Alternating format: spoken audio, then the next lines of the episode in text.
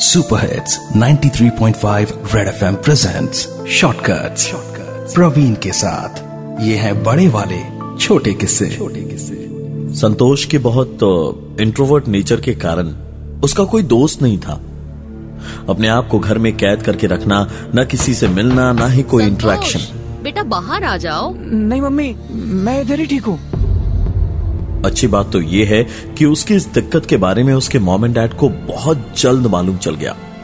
और उन्होंने therapy session शुरू करा दिए, जिससे बहुत सुधार आया संतोष में।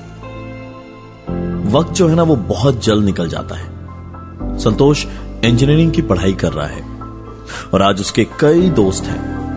पर एक दोस्त है जो सबसे ज़्यादा खास है।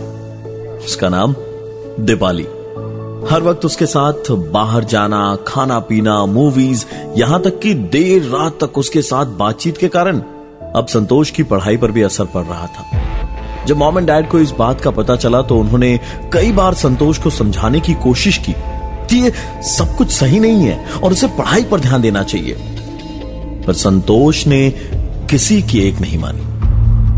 अभी कुछ दिन पहले ही उसके थेरेपी सेशंस फिर से शुरू हुए हैं।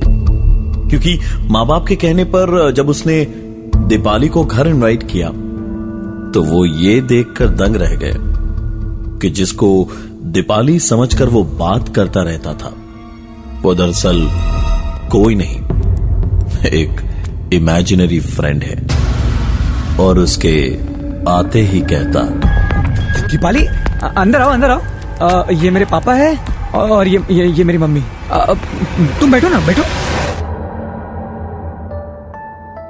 Super hits 93.5 red FM presents shortcuts.